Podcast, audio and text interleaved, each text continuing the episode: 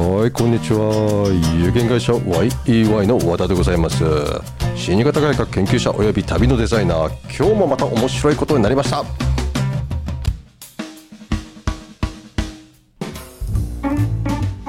はい、さんがつ、えー、今日はじゅうはちなのかな。うん、そうだじゅうはちだな。まあ今日もまた暖かく な, なりました。こんな暖かい日が続いていいのかなと思ってしまう。まあやっと春になってくるのかななんて、もう彼岸入りだなということで、えー、まあそんなところでね、今日もまた末永さわこさん の,、えー、のゲストとしてお迎えしております。まあ今日もまたすごい面白いトークが炸裂します。よろしくお願いいたします。はい、さわこさんどうぞ。皆さんこんにちは、えー、といかがお過ごしでしょうか。えー、と今日はさっき、あのー、ここに来る前にあの皇居の前に立ち寄ってきたんですよね。で、まあ、ちょっと思い立って、あの楠木正成ですかね、あの彼を彼をこうもじったようなあの、えー、とグッズのお店があって、あの皇居の菊の御紋がいろいろ入ったグッズがあるんですよ。ほうほうほうほう。はい、やっぱりこうね、お酒とかお米とかこう金の菊の御紋が入ってると、もなかとかそれだけでこう気分が上がっちゃうっていう。テンション上がりますね、それは、ね、上がりますよね。そうそう、なんかそういう日常に自分がテンションが上がるなっていうポイントを自分で見つけると、結構日常がこうワクワクしてくるみたいな、そういう体験をするとすごく幸せが膨らんでくる感じですよね。そうそう、そこでね、そう、幸せをどう掴み取るかって自分の幸せなんですよ、それ、うん、他人から与えられるもんじゃなくて自分が感じる幸せなんですよね。そうですね。やっぱり自分の幸せって、例えば幸せのセミナーとか最近結構流行ってると思うんですけど、やっぱこう何万人何十万人の幸せを聞いてもですね、やっぱり自分の幸せって人と違うんですよね。うん、確かにそうだと思いますよ。みん、まあ、日本語で言うじゅうにんあの、うん、じゅうトイロって言いますから、うん、そうだから、そうそうそう、人それぞれ違う幸せがあるはずなんですよ。そうそう、まさにじゅうにんトイロ万葉集みたいな、万人満満食じゃないんですけど、やっぱり違うっていう、あのヨーロッパとかだと本当に黒人の方がいたり白人の方がいたり、あの髪の毛の色が違ったり肌の色が違ったりするんで、違うっていうのは当たり前にあるんですけれども、日本人ってやっぱどうしてもこう顔が似てるので、違うっていう前提で、あなたと私どう違うんでしたっけっていうよりも、え、違いますよねっていうのが結構嫌悪感になりがちな特性があって、うん、そうそう、どっかのアイドルを見てるのと一緒ですからね、うん、もうそう、ね、同じってことに、あ、同じ同じってこう嬉しさを感じる、まあ、民族というか、まあ、そこが裏目に出ると違うっていう価値をこの見落としてしまうというか、だから自分の幸せってこうなんか自分探しの旅って言っても、こう道端に、わあ、これ和田さんの和田さんの幸せ落ちてましたよとかって拾っときましたとか言われてもピンとこないよね。ピンとこないじゃないですか、うん、でやっぱり幸せって自分の心が知ってるんですよ。知ってるけど気づかせてない自分がいたりして、そうそう自分が見えてないのよね、自分のことを。 そうで、その知っている、潜在的に知っている幸せを気づくにはどうしたらいいかっていうと、まあ、とにかくとにかく幸せを感じるシチュエーションに、お金がかかろうとかからなかろうが、時間がかかろうとかからなかろうが、もうそんなものから全て離れて、うわー、これ幸せっていうのだけをやるいっしゅうかんとか過ごしてみると、もうせっかく皆さんね、コロナとかでお家にもう軟禁状態とか、もうね、外出ちゃいけませんみたいな会社もあるように伺っているので、そういうことをなんか家に閉じ込められてるっていうんじゃなくて、むしろ時間がいっぱいもらえたっていう、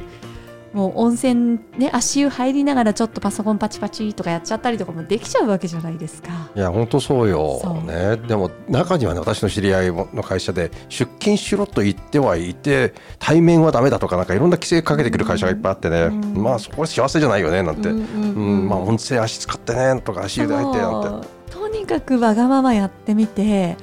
もう幸せのなんか原点ってやっぱり子供ですよ。子供のね、うん、あの何でも遊び道具にしちゃうあの天才性、そうね、本当にの幸せね、え、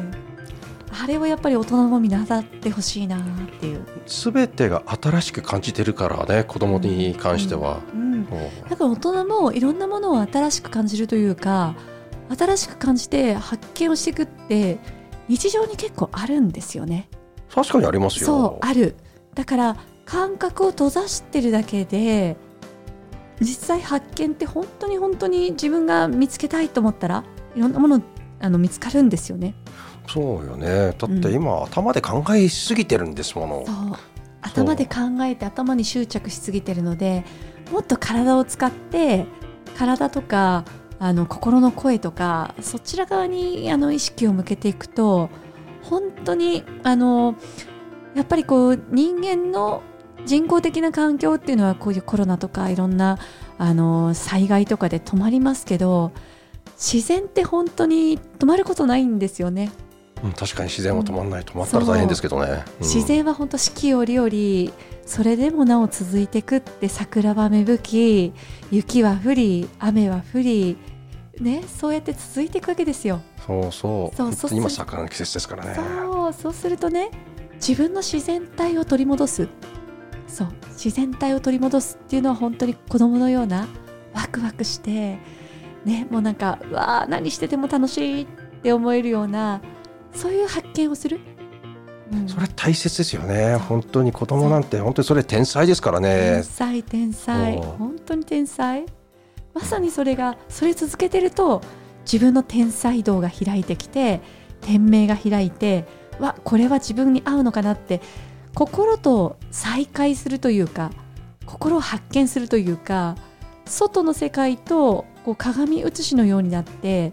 見つけるのは実は自分の心の中なんですよね。うん、自分の心です。そうなんかさっきあの旅行前に収録前に言ってた、なんかあの降りてきた言葉があったという、うん、あそうそうそう、降りてきた言葉は、今日降りてきたのは神様ってなんだろうって思った時に、神様ってまあこれこの世の創造主とか言うんですけど、心って神様、神様って心だなって思ったんですよね。だからその神様が綺麗になるように、自分が心の中に住んでる神様と仲良しになる。でもこう機嫌が悪くなると神様が怒っているとか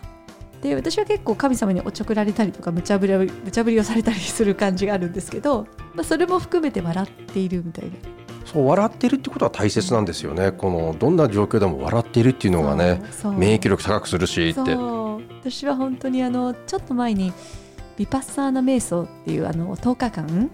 あの人と喋らずに人の目とも合わせずにみたいな、まあ、京都の方にあったんですけれども、そこに行ってきたんですね。でそのヴィパッサーナ瞑想の最終日にあの、まあ、皆さんそれぞれのメッセージが降りると言われていて、私にも降りてきたんですよ。ほうほうほう。で私へのメッセージは、サワコこの世の中から貨幣をなくせって言われたんですね。おー難しいね。いやカフェ神様ちょっと貨幣なくすって言っても、私一人でそんな日本銀行券とかドルとかなくすとか、もう無茶ぶりも勘弁してくださいって思っていて、うん、でまあ、あのその時に思ったのは、ちょっと貨幣をなくすのは無理かもしれませんけど、お金で買えない価値とか、そのプライレスバ、プライス、プライスレスバリューみたいな、あのこれはもう変え難い価値だとか、そういうものを私は大切にしますねっていうふうに、まあ、ちょっと妥協して思ったんですね、うんうん、確かにそうなんですよね。貨幣の価値とかね、 そ, そこからではなく、プライセスっていうのが大切なんですよね。そうそう。でお金の本質ってなんだろうって私は最近よく思うんですね。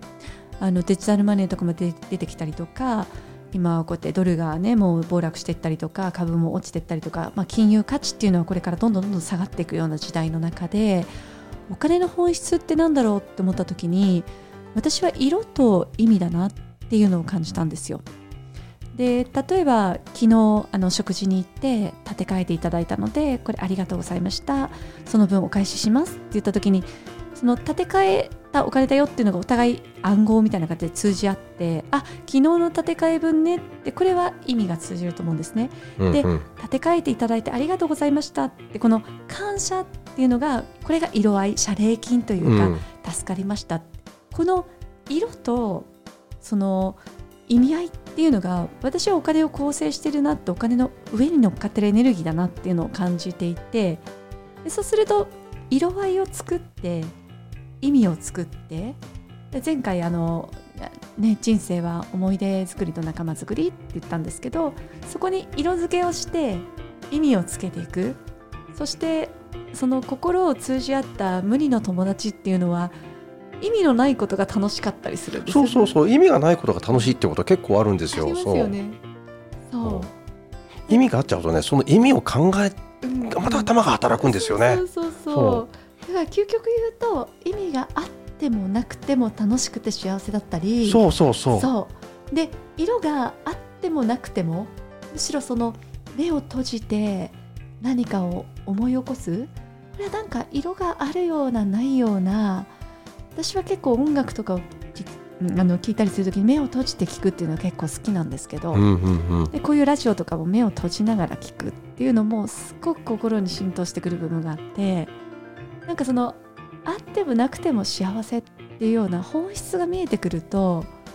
なんかそういうことが感じられてくる感じがするんですよね、うん、そう、あの目から入ってくる情報って きゅうじゅっパーセント ぐらいですからね、うんうんうん、そこを遮断すると他のところがガンガン研ぎ澄まされるから。そうですね、やっぱり視覚情報ってすごく影響力が強いので、その分でも目の見えない方って他の感性がねすごく開いてたりするじゃないですか、うん、だから例えば触る感覚ってすっごく本能に近いんですよね、うん、触ってるっていうのが触っていないという、触ってる状態で触っていないというふうにすることができないですし、これはすごく実存的実体を感じられる、うん、だから手当てとか手をつなぐとか胸に手を当ててとか、あの病院にね看病した時にこう手をつないであげるとかっていうのはすごく通じ合うし、で匂いっていうのも例えば初恋の人の香水の思いとかね、香水の記憶とか、ね、そう、そういうのってふっとすれ違った瞬間に、あ、あれは初恋の人と同じ香水だみたいな、あるじゃないですか。そうなんだよね、それがね、うん、人間って思い出してしまうんですよね。そう、そうなので、味とかもあ、あのすごく正直だと思うんですね。美味しくないものはこれは美味しいんだというふうに置き換えられないですし、そう、それはある。そう、そう、うん、でもまずいものを食べてても大好きな人と食べてると、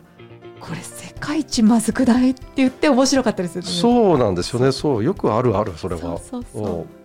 う、だから、あのーね、そういう感覚って本当に人間を人間たらしめていて、人間らしくしてくれるので、その、ね、耳が聞こえるとか聞こえないとか、まあ、そういういろんな個性というのもあると思いますし、私も今ちょっと上司が入院されていて、まあ、抗がん剤のね、あの治療をされてたりするんですけど、やっぱり年を召してこられると、その、その余波でこう麻痺したりして、左側のね視覚がもう麻痺してるよとか、耳が聞こえなくなってねっておっしゃったり、あのされるんですけど、やっぱり人間ってあの強いものに巻かれたり弱いものをいじめたりするんですけど、基本的にやっぱり人間ってもともと弱いと思うんですね。やっぱりライオンの前に丸裸で行ったら勝てないように、でみんな人間って弱って、赤ちゃんも弱いですし、ご老人も弱くなっていくんですよ。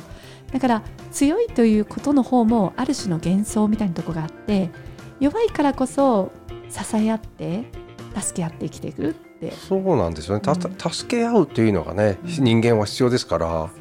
一人じゃ生きていけないっていうのがね。そうそうそう、一人で生きていけないところをたくさんの人がいてくれてるっていう、自分の存在にも感謝、そして周りの存在にも感謝、つながりってものが、そうね、そして親にも感謝っていうのもね、うん、私なんかしてないけど、そう、うん、や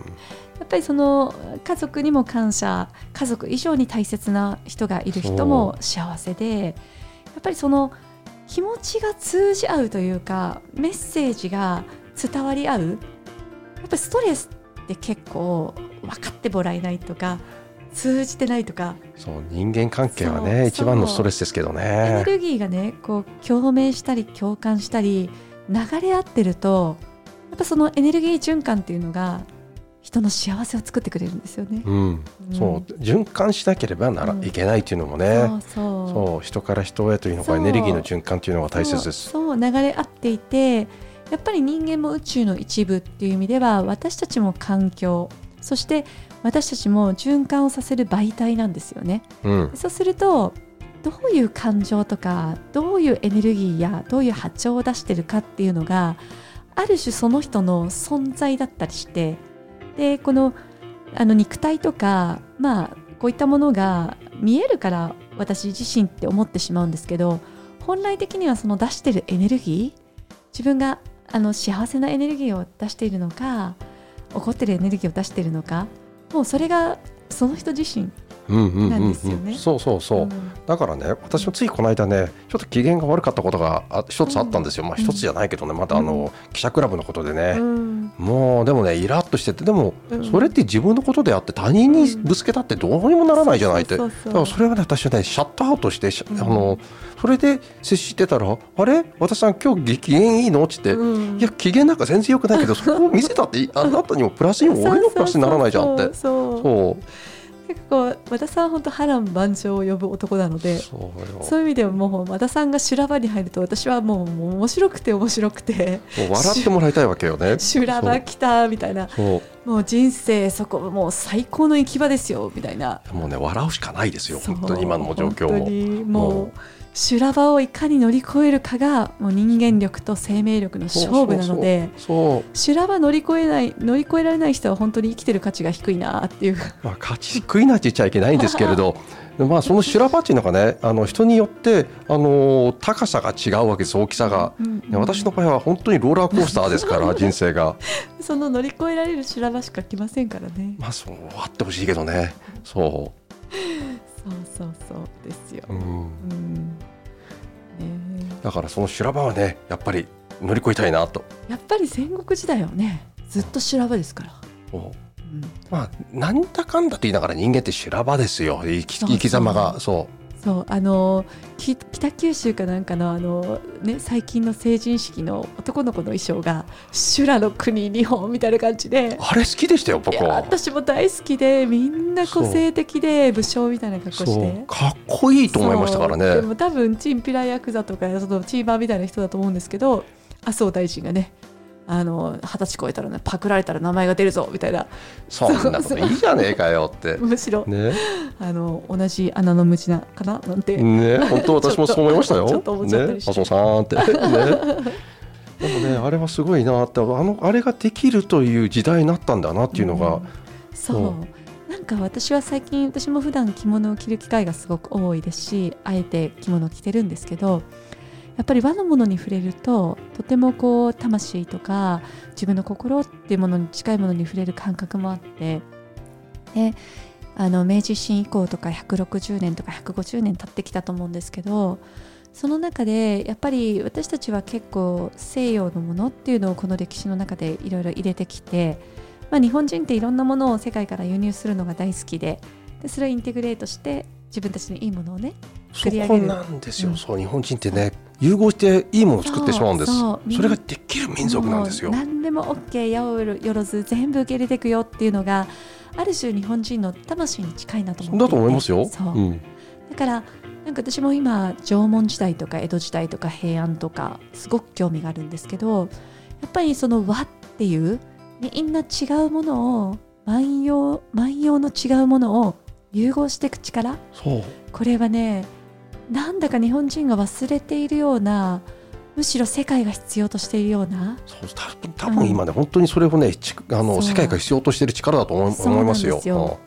でフランスとかだと結構あの生きがいとかやりがいっていうのがたくさん本に出てたりするんですよね。あらそうなんですね。そうこう私たちにとっては生きがいやりがいなんて当たり前ですけど、うん、あとはあの気、気の力、合気道の気みたいな、うん、気っていう概念とか、うん、結構フランス人感性豊かなので、うん、意外と人気なんですよ。あれはね絶対ドラゴンボールから来てるよねってみんなかもしれないですね。漫画も好きですからね。漫画が好きですからね。そう、うんうんうん、そうなのでそういう例えば私の知り合いでも女性の方であの会社経営されてるんですけど、弓道マネジメントみたいな、弓道の心みたいな、すごいな。そうから弓道とか茶道とか合気道、うんうんうんうん、武道とか、うん、日本人には ね, ねそう道っていうそのプラクティスって英語では訳してますけど、うん、日々日々の鍛錬とか心の鍛錬とか心得とか心構えみたいな、うん、ちなみにね銅といえばねこのチャンネルもね今ね就活銅っていう名前に、うん、あの登録してるんですよ。いいですね。あ、いいですね。そう道やっぱり日本人は道が必要ですからね、うん、そうですね。その銅というのがやっぱり私たちのねあの一つ信じてるというか、まあ、日本語もそこから来てますけど神道っていうのは私もはっと気がつくとあ神教じゃないなと神の教えではなくて神の道、うん、そうなんですよ。道なんですよ。道で教えじゃない。そうもともとは矢をよろずであの自然崇拝万物、ま、万人に神がいたという宇宙の要素一つ一つが全部神ですよねっていう発想じゃないですか、うんうんうんうん、だから教義もないですし全てに対して感謝をする。そうなんかそう大切なのよね。全てにものに感謝するっていうのがね。でそれで仏教に関しても釈迦がねあのお釈迦様があの悟りを経てその悩みと迷いがなくなって幸せな世界になるっていうこの人間道みたいなものとやっぱりね日本はあの聖徳太子がそれ両方信じていいよっていうふうにあの、あの時代に作ってくださったおかげでとってもとってもね豊かな、そうなんですよ。あの人間のベースというか原点というかすごく持ってると思うんですよね。そう押し付けじゃないんですよ、うん、まず、うん、そう道はこうであるよと外れるも乗るもあなた次第。そうそうそうそうそれがあってね。そうなので私も自分があの、まあ、信託あのけ典型卸信託を自ら発見するみたいなことをあの皆さんにお勧めしてるんですけれどもやっぱりその中でも己の己の道己のそういうまあ、一人宗教を自分で作って自分の信者になるみたいななんかそういう、そうそう、うん、私の友達も一人おりますよそういう方、うん、そうそうそうそう、うん、自分がそのいいと思うんですよね。神道と仏教と道教と、まあ、いろんなねあのそういったもののハイブリッドにするとか、まあ、私たちの文化引用、引用語行とかもいろんなもの日本語も含めて文化の中に浸透しているのでやっぱりこの言葉を使ってこの文化の中にいるってことはやっぱ神道と仏教と、まあ、道教とかそういったものの影響があの受けないってことはありえなくなっちゃうので。そうありえないんですよそれはね、うん、そうなんです。そうだから、ね、やっぱりこういう日本という特殊な世界なんだろうなって、うんうんまあ、それが島国であったからこそそれができたのかなっていうのもあるんですけれど、うんうんね、やっぱり縄文時代ってねあの今すごくあのブームが来てますしあの遺跡が発掘されたりしてで翡翠は実はあの土地では取れなくて他から運んでいたっていうあのそういうちょっと証になっていたりとか、まあ、いちまんねん以上ずっとずっと平和なあの時代が続いていたんだよって海洋国家でとても文明最先、最先端でっていうのが実は歴史の中にまだ発見されてないところがあってそのあたりがもしかしたら日本人のねオリジナルな感性に近いのかもしれないってちょっとワクワクしながらそうワクワクするってことはいいことですからね、うんうん、そうそうそうそう、うんうん、まあこんな感じの今日のお話でございましたけど皆さんお楽しみいただけたでしょうか。今日の、まあ、お相手は末永佐和子さんでした。はい皆さんありがとうございます、うん、あの日々日々せっかく与えら、与えられた命なので毎春毎春こう毎日毎日ご機嫌でいられるように心豊かにいきましょう。はいありがとうございました。まあ今日もねお話がにじゅうさんぷんくらいにじゅうよんぷんくらいいってしまいましたけどまあこのように毎週ぐらいに続けていきたいというのがございます。まあ今日のお相手もそうまたね新しい方々も入れて今日も本当にゲストがいらっしゃったけどあのちょっと帰らねばならなかったので本当この方もご紹介したかったなというところでございます。ご清聴ありがとうございました。